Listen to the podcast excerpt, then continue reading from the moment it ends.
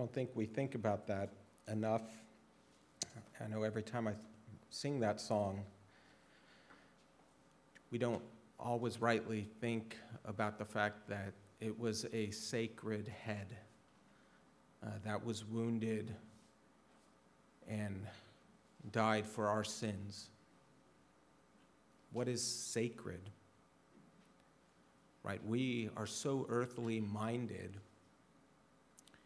Uh, we are so earthbound that we look at the world and we don't always see something divine or sacred. Now, what we see is sin. Uh, what we see is sadness. What we see is heartache. What we see is a broken world. We see a confused world, a sick world, a dying world. And we don't see that over and above this world is a divine and a holy and a righteous God who created the heavens and the earth very good and without sin. And we look at this fallen world and we think, how can that be? And he looks at the fallen world and he says, I will demonstrate my love for you, sinners, in a fallen world, and that I will send my Son, a sacred and a holy and a righteous Son, to take your sin upon myself to be crucified and die for your transgressions and for your sin and for your shame and for your guilt. And to sing that song is a reminder that Christ has done all that is necessary to redeem sinners. And we can be here this morning, beloved, together. And we can be together and united and come before the Lord by faith in Christ and be received by him because his sacred head was wounded. And so this morning, we are going to focus specifically on the Lord's table. Last week, we had the privilege of looking at the ordinance of baptism. And the ordinance of baptism we saw is, a, is really an initiatory ordinance. It's to, be, it's to be done for everyone who believes on the Lord Jesus Christ, who has faith in the Lord Jesus Christ. They are to express that faith through this ordinance of baptism. And it happened in the New Testament, as we saw in Acts over and over again. People believed and they were baptized. And so it's a one time ordinance. And so it was good for us to look, because we have the privilege, we're a small church, right? So uh, we don't have, maybe one day the Lord will bless us, but we don't have 3,000 souls coming to be baptized in one day.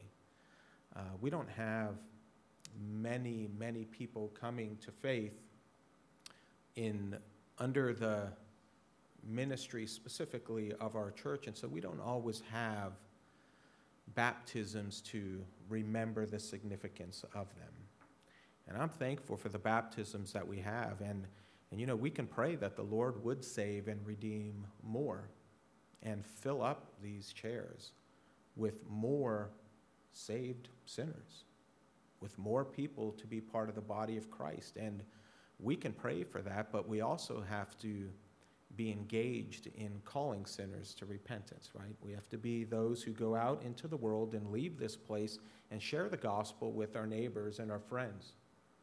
To tell them about the sacred head that was wounded, to tell them that there is a Savior who longs to and desires to save them and to redeem them. And God will do his work, and we pray that these chairs would be filled with sinners and more baptisms. So the point is, we had a blessing to consider uh, baptism. And so I thought, you know what, since we looked at that ordinance, I think it's also good for us to consider the ordinance of the Lord's table. So, because baptism is once, it's not all that frequent, we can forget it.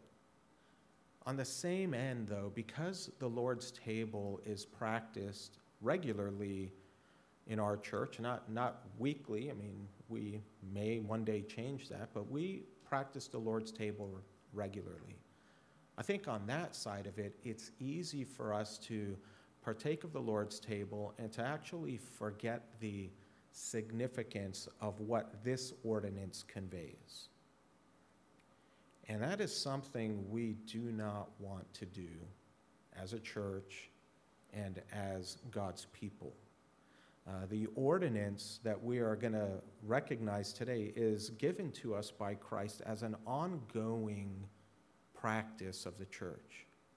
It's ongoing and it is central to the life of the church and it's central to the strengthening of the believer's life. And so that's why the Lord gives it to us regularly. But what does it mean? What is the background of it? Why are we even doing this? And, and what does it convey? And so, what I want us to do is to look at Luke chapter 22, uh, verse 7 to 20. Luke 22, 7 to 20.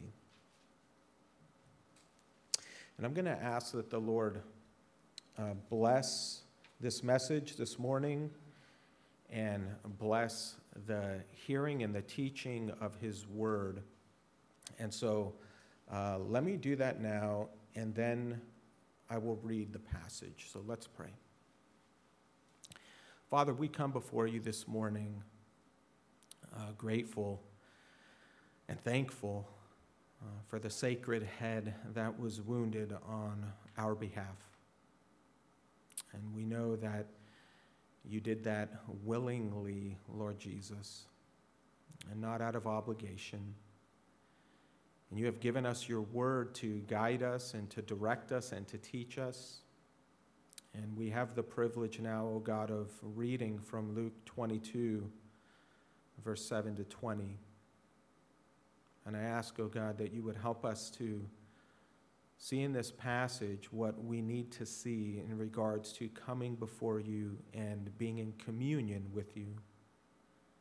Understanding, Father, what it means for us as a church and even as individuals.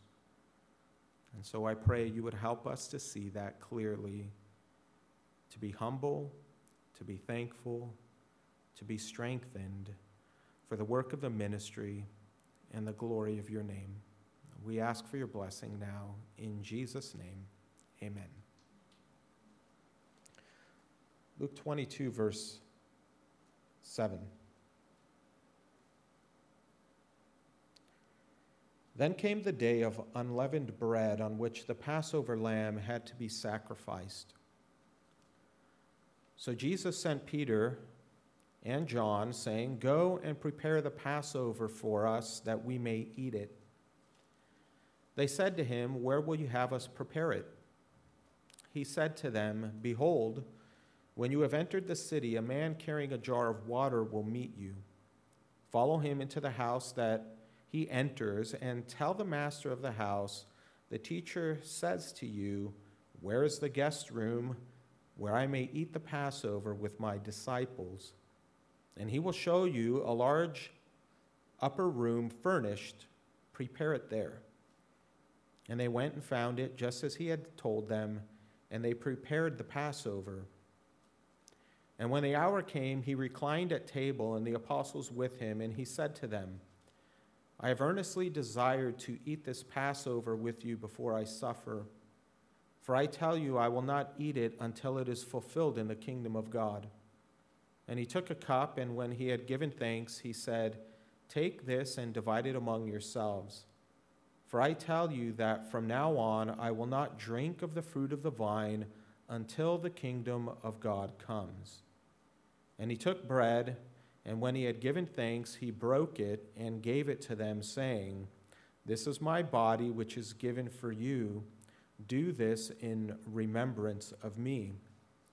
And likewise, the cup after they had eaten, saying, This cup is poured out for you This cup that is poured out for you is the new covenant in my blood. But behold, the hand of him who betrays me is with me on the table. For the Son of Man goes uh, as it has been determined, but woe to that man by whom he is betrayed.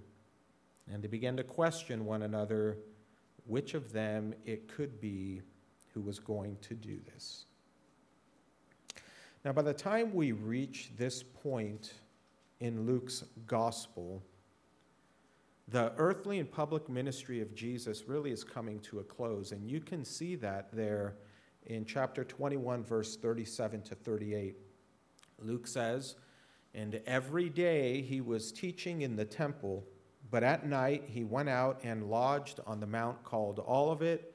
And early in the morning, all the people came to him in the temple to hear him. And so this is somewhat of a summary statement of the earthly ministry of Jesus now is coming to a close. And so, Jesus, in his ministry, Luke tells us how Jesus displayed his power. If you looked at the first 21 chapters, Jesus displayed his power and his authority as the Messiah and the Son of God. Jesus demonstrated power over creation, his power over demons. Jesus was authoritative in his word. Jesus had the authority to forgive sins. He had authority over men. He was impeccable in his teaching and his understanding of God's word, and so on. But if that is all we ever knew about Jesus and believed about Jesus, if that is all that Jesus ever did, if Luke's gospel ends at chapter 21, verse 37 to 38, we would be in very, very bad shape. If that's all that Jesus is, we are no closer to salvation than we were when he came into the world. If Jesus is just a good moral teacher, if Jesus is just a good moral example, if Jesus is just a kind hearted man, if Jesus is just someone who gives good counsel for living in this life, we are hopeless. We have no Savior. We have no means of redemption. We have no forgiveness of sins. We have no reconciliation with God. We have no resurrection hope to come we have no way of coming to God and being forgiven of our sin if that's all that Jesus is. If Jesus is just another Gandhi, if Jesus is just another Mother Teresa, if Jesus is just another human that walked on the face of the earth, that left us a good example, we're dead finished. No hope. And that's how many people think about Jesus in the world. That's how many people, when they read about Jesus and they hear about Jesus, if they do at all, they basically see Jesus as a man who died a tragic death. Is that how you see Jesus? I mean, ask yourself that question this morning. Is that how you see Jesus? That's how you see Jesus, may God grant to you repentance from your sin of unbelief. And may you see Jesus this morning for who he really is and what he really came to do.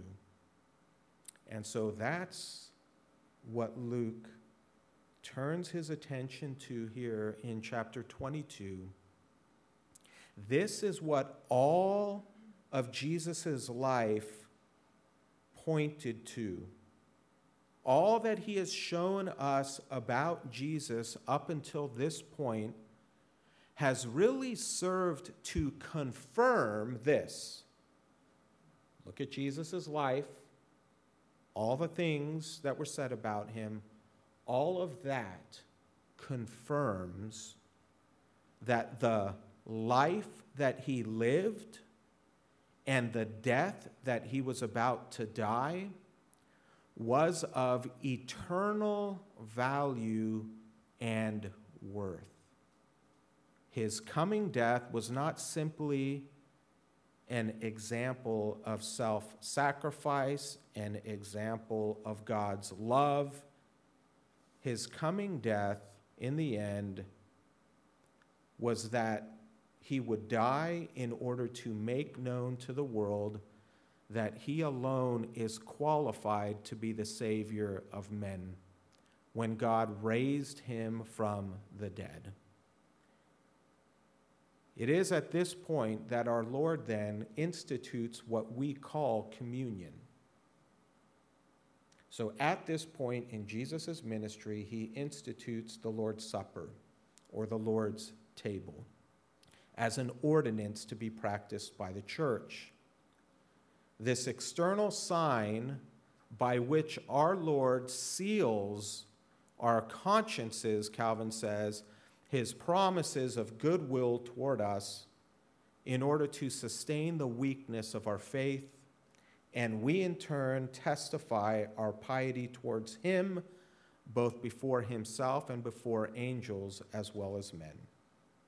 And so, what does it mean? And there are four things I think I, we can draw from this passage to remember about communion. Four things. Let me just give them to you. This external sign of bread and wine, or in our case, grape juice, fruit of the vine, what does it convey when we eat and drink it? Four things. First, we're going to see that it reminds us that Jesus provided a substitutionary atonement for our sin so that the judgment of God passes over us. Substitutionary atonement for our sin so that the judgment of God passes over us. Second, we are reminded in this communion service that Jesus established a new covenant of salvation with us. Jesus established a new covenant of salvation with us.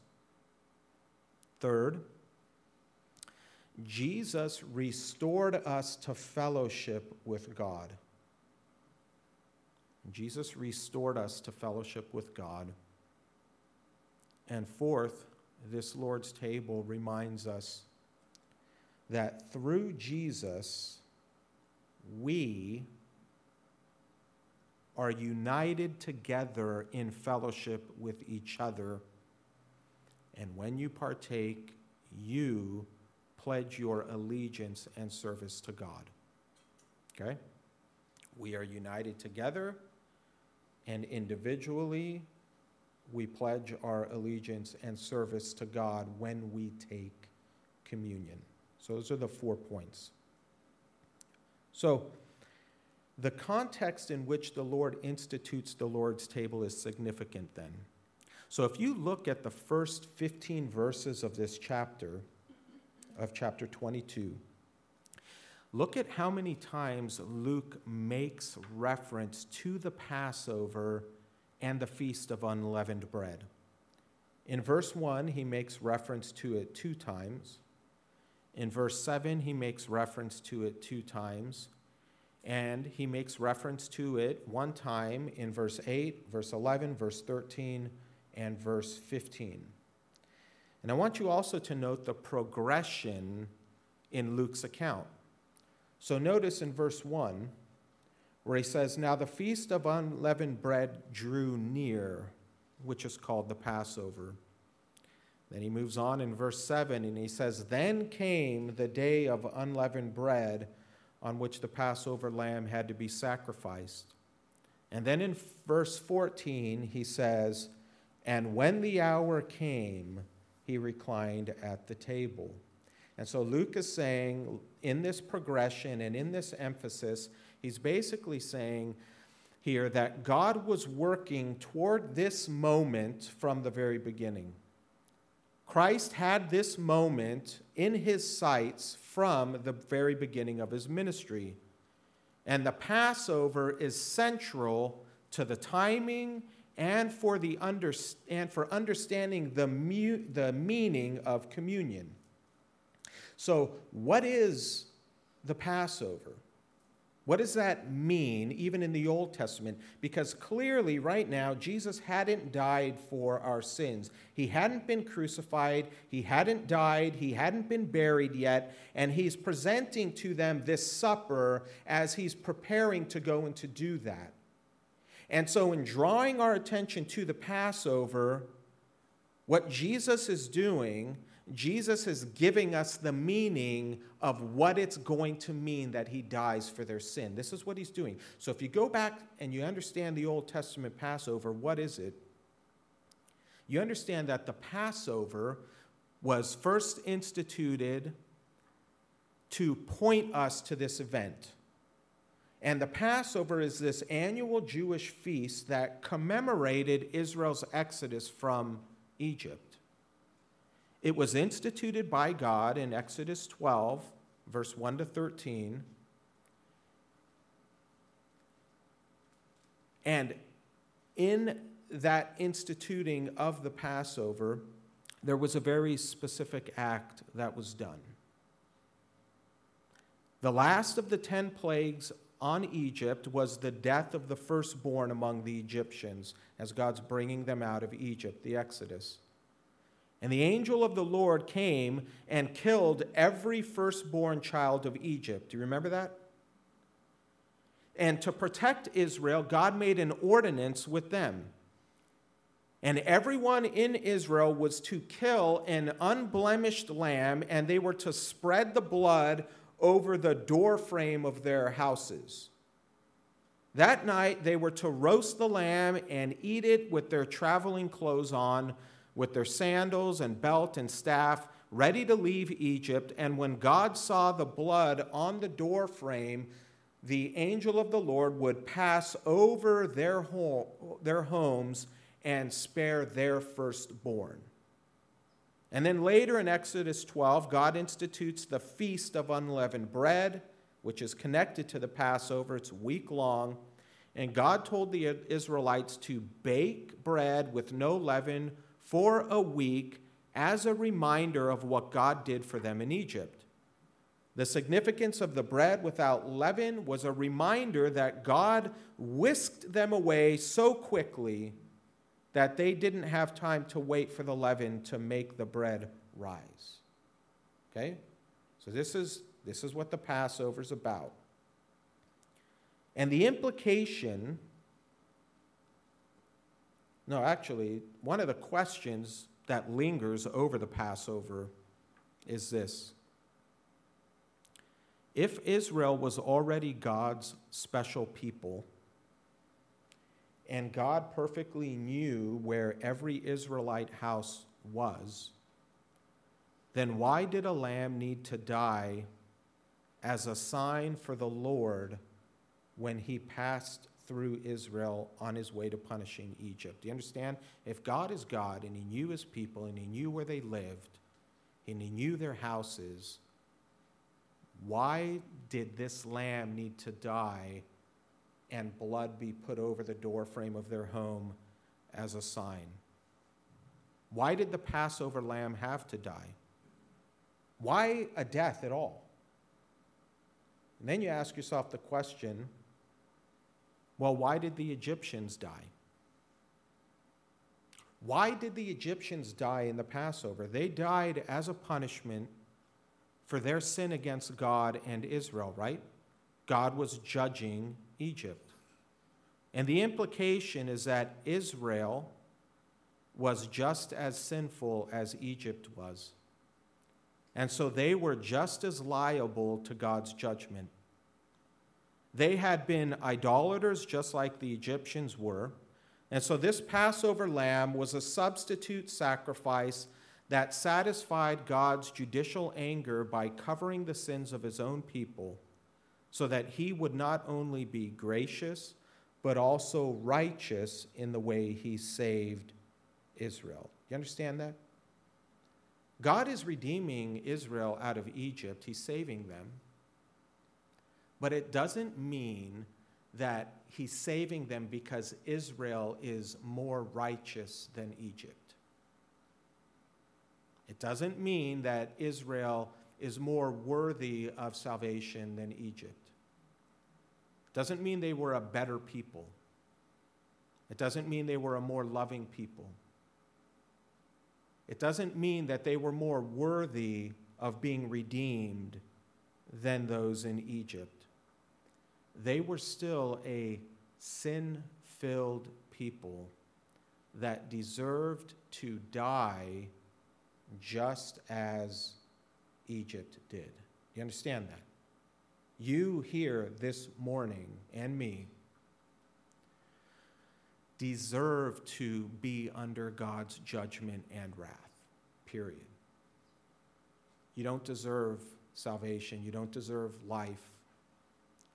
You don't deserve anything good. You really don't. And I don't.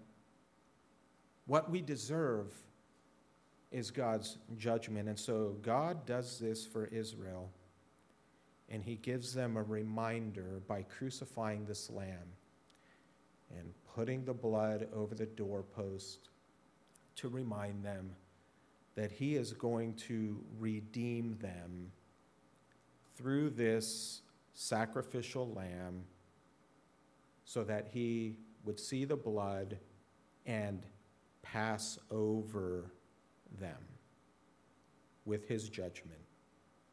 And so this ordinance had the substitutionary atonement of Jesus in mind all along. And so our Lord Jesus Christ is noting that he will be the fulfillment of all that the Passover pointed to. You see how Luke puts it there in verse 7 when he says, Then came the day of unleavened bread, that Passover day on which the Passover lamb, and notice these words, what does it say? Had to be sacrificed. And so that's the first thing the Lord's table should remind us of, beloved, this morning. Jesus Christ provided a substitutionary atonement for our sin so that the judgment of God passes over us his body crucified, his blood was shed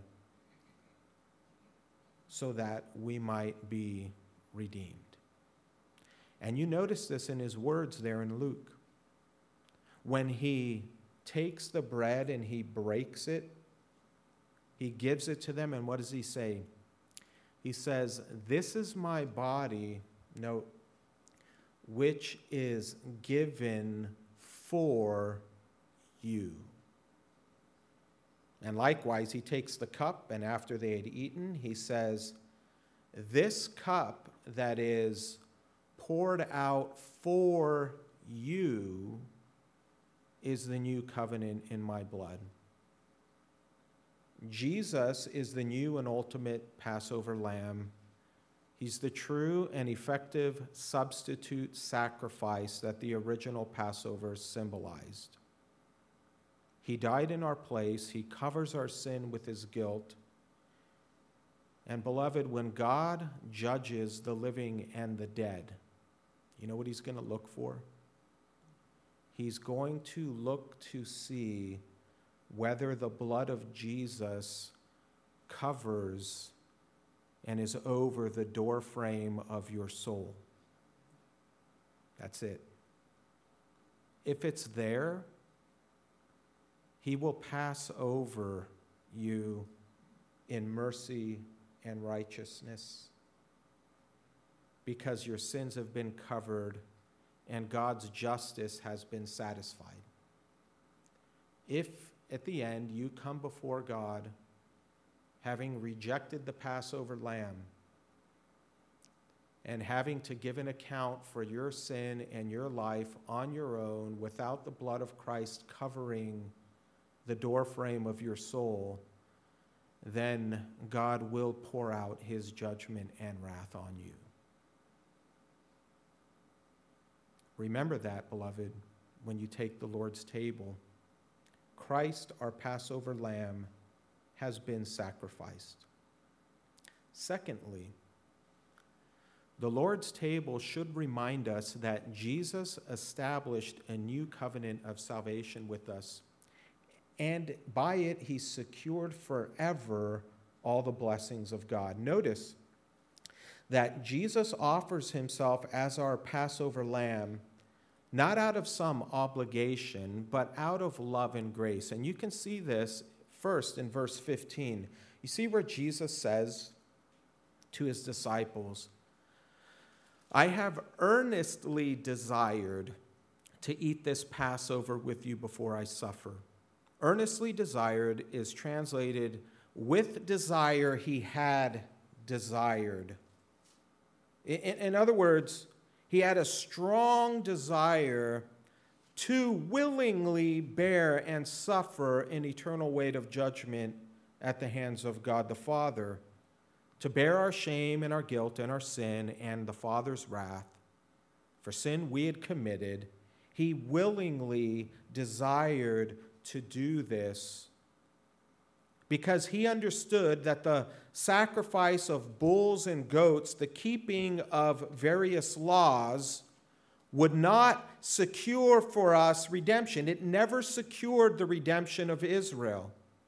None of the sacrifices ever ultimately secured their redemption. They could never keep the law enough. We needed a once and for all sacrifice according to God's grace to secure our redemption. And so Christ comes and willingly, of his own grace and his own love and his own mercy, willingly and desires to lay down his life to make atonement for your sins. And you can see this in the cup that he blesses, because in the Passover feast there were four cups. And the Passover meal began with a prayer of thanksgiving over the first cup. And then you had these herbs, and you had a recollection of the Exodus event, and you sang the Hallel songs from Psalm 13. And then a second cup of wine begins the main course of the lamb, where the host would break and pass the bread around, the unleavened bread, and the roasted sacrificial lamb was eaten. Then comes the third cup, and the third cup is a cup of blessing. It's a prayer of thanksgiving, and the rest of the Hallel is sung. And then they have this fourth cup, which is a celebration of the coming kingdom. And so, in the midst of this Last Supper, our Lord desires to do this, to eat it with them. And notice, he blesses the third cup of blessing, which is the one we drink at communion. And so, by doing this, our Lord gives us the assurance that all the promises of the new covenant and all the riches of the gospel are ours by His grace. He initiated a better covenant, a new covenant that secured all of the blessings of the gospel for us. Is that good news? Atoned for your sins and secured the blessings of salvation for you. And so, after they had eaten the bread, he says, This cup that is poured out for you, this cup of blessing, is the new covenant in my blood. And so when we partake of the Lord's table, we remember his atoning sacrifice, his substitutionary atonement on our behalf, and then he's reminding them that not only does he atone for your sins, but he has won the victory to secure all of the promises of God in this new covenant for you. Our deliverance from God's judgment is certain, and we can rest in his promised blessings for us. All the promises of the new covenant and the gospel. This is why the writer of Hebrews writes this in verse 11, chapter 9, verse 11. But when Christ appeared as a high priest of the good things that have come, then through the greater and more perfect tent, not made with hands, that is not of this creation, he, that is Jesus, entered once for all into the holy places, not by means of the blood of goats and calves, not by, but by means of his own blood, thus securing an eternal redemption. For if the blood of goats and bulls and the sprinkling of defiled persons with the ashes of a heifer sanctify for the purification of the flesh, how much more will the blood of Christ, who through the eternal Spirit offered himself without blemish to God, purify our conscience from dead works to serve the living God? Therefore, he is the mediator of a new covenant so that those who are called may receive the promised eternal inheritance, since a death has occurred that redeems them from the transgressions committed under the first. And so when Jesus eats with them and he says, This is the cup of the new covenant in my blood, it's a reminder to us that he has secured it all. Third, when we come to the Lord's table this morning, I love this.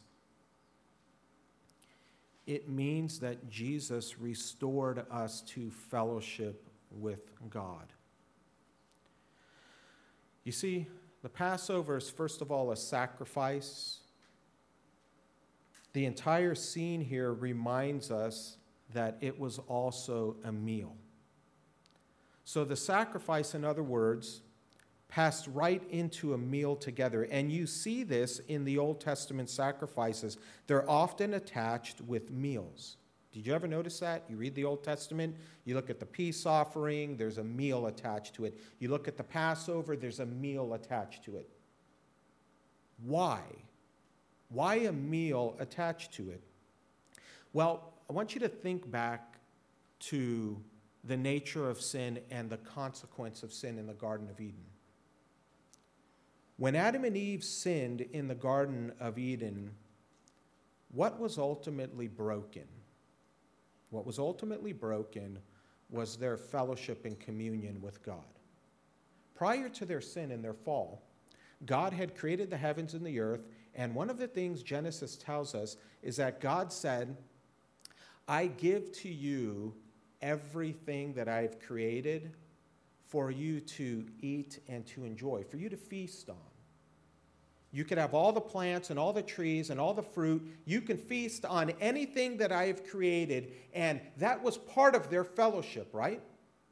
They would commune with God. They would walk with God. They would eat. They would enjoy. They were in perfect relationship with God. And that included enjoying everything that God had created them, feasting on the garden and in the garden. So God gave them. But when they sinned, when they sinned, Adam and Eve lost that freedom, you could say, to feast in the presence of God, right? Think, think about it like this before sin, they could feast in God's presence in the garden, with Him there be in his presence and enjoy it. After sin, no more feasting. No more feasting in God's presence. No more eating in God's presence with a clear conscience before God. How can you feast and how can you eat and how can you enjoy the blessings of God when you know that He is not with you? and you have sinned against him. And so in the Old Testament, you always see that when God partially allows them to feast in his presence, it's always accompanied with a sacrifice. And the sacrifice of the peace offering is, in other words, to say, now that you, by this sacrifice of this animal, are at peace with me, you can feast. Passover lamb. Now that the Passover lamb has been sacrificed in your place and the blood put, now you can feast in my presence. You understand how that goes? But it's a, it's a partial feast. It's a, it's a partial recognition that God is going to restore mankind to fellowship with Himself. A partial restoration of that fellowship as you look at those Old Testament sacrifices. This is why Israel was forbidden to take part in sacrifice, sacrificial meals of the Gentiles. Because in doing that, as Louis Berkhof says, they would be expressing their allegiance to other gods.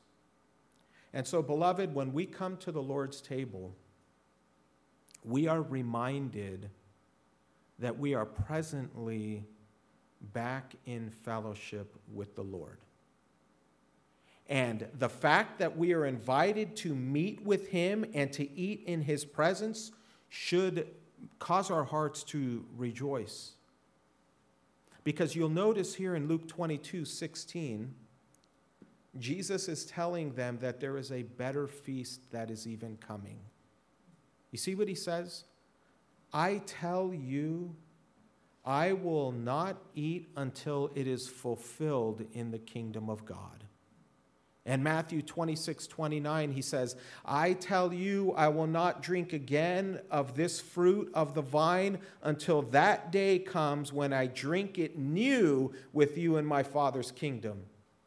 And Paul says in 11 26 of 1 Corinthians, For as often as you eat this bread and drink the cup, what do you proclaim? You proclaim the Lord's death until he comes. And so when we eat, beloved, we're seeing the atoning sacrifice of our Passover lamb slain. We're seeing the securing in Christ of all of the blessings of salvation. And we are seeing the fact that our fellowship with God to eat at his table is now presently ours. And in the future, it will be completed. You see, our redemption, beloved, is not only for this life, but it's for the life to come. And the promise of a future supper with the Lamb of God should cause, your heart to rejoice this morning. Because there's a marriage feast like no other that is waiting for us in heaven. Isaiah 25, 6 to 8, 6 and 8. Listen to this. On this mountain, the Lord of hosts will make for all peoples a feast, love it, of rich food, a feast of well aged wine, of rich food full of marrow, of aged wine well refined. He will swallow up death forever, and the Lord God will wipe away tears from all faces, and the reproach of his people will take away from all the earth, for the Lord has spoken. Revelation 7 15 to 17. Therefore, they are before the throne of God and serve him day and night in his temple. And he who sits on the throne will shelter them with his presence. They shall hunger no more, neither thirst any more. The sun shall not strike them, nor any scorching heat, for the Lamb in the midst of the throne will be their shepherd, and he will guide them to springs of living water, and God will wipe away every tear from their eyes. Blessed are those who are invited to the marriage supper of the Lamb. Beloved, Christ says, by him and his broken body and his shed blood, you are now in present fellowship with the Lord. That is good news. And finally, the Lord's table should remind us, and this is so important, that through Jesus, we are united together in fellowship with each other, and we each, in taking and receiving communion, are pledging our allegiance and service to God. Note that they, Jesus says, were to take it and do, divide it among themselves. So they took the cup, they divided it among themselves, the one cup, and they were each told individually to take it and eat it, take it and drink it in remembrance of the Lord. So this is a meal eaten together, not alone, in the presence of the Lord. And when we each come up and receive the bread and the wine, in just a moment, when you come up to receive the bread and the wine, you are individually proclaiming your faith in Christ as Savior and Lord. And you are pledging a life of obedience to His divine commands. You see, all that this pictures is done for you, but in receiving it, you are saying, I believe in the Lord Jesus Christ. I believe He made atonement for my sins. I believe that He secured my salvation. I believe that I am in fellowship with God. And I pledge in receiving and having received Christ by faith that I will follow Him. You understand? This is why the scriptures have a warning for those who do not know the Lord Jesus Christ, who are not able to discern the body and the blood of Christ. And we are proclaiming our unity together in Him.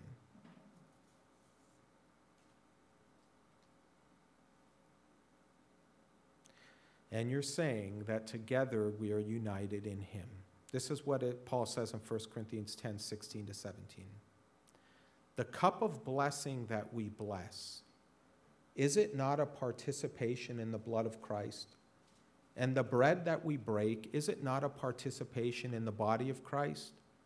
Because there is one bread, we who are many are one body, for we all partake of the one bread.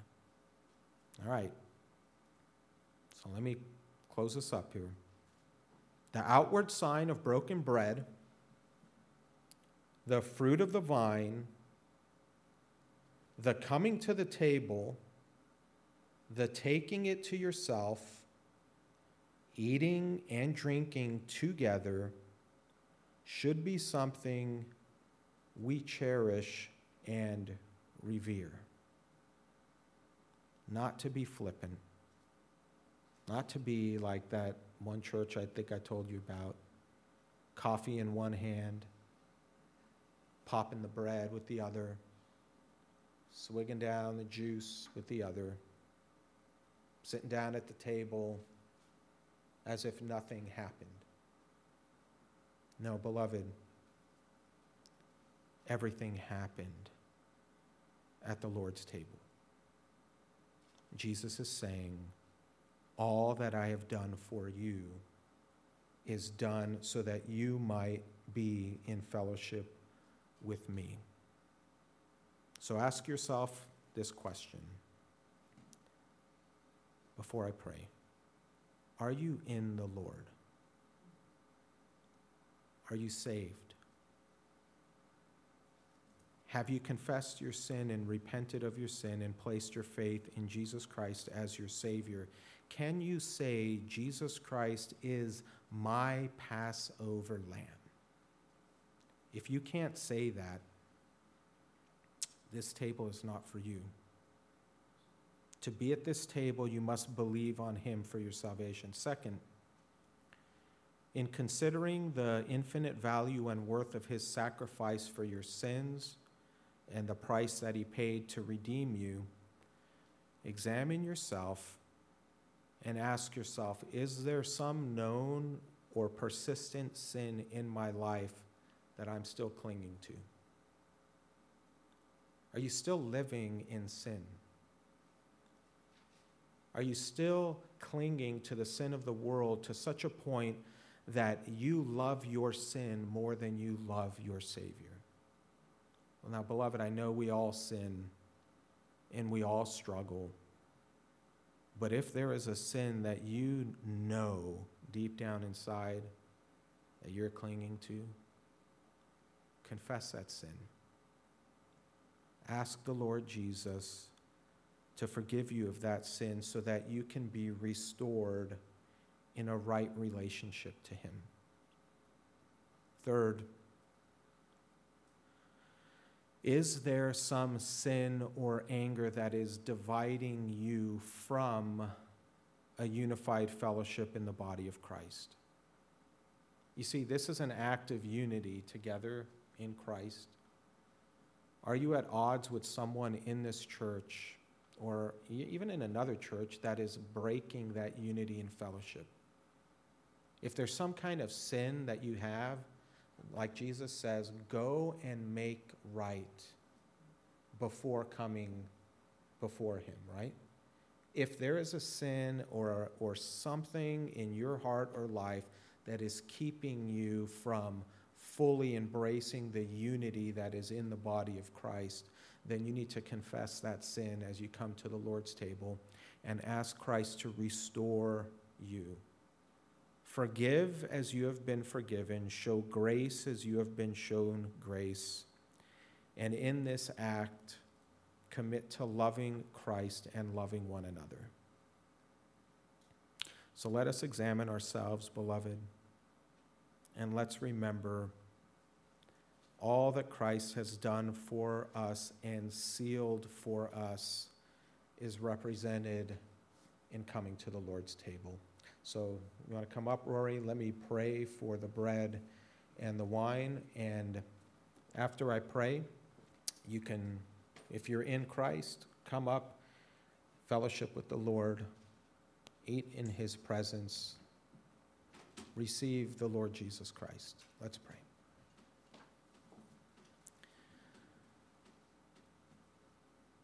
Our Lord Jesus, we come now in your presence through prayer.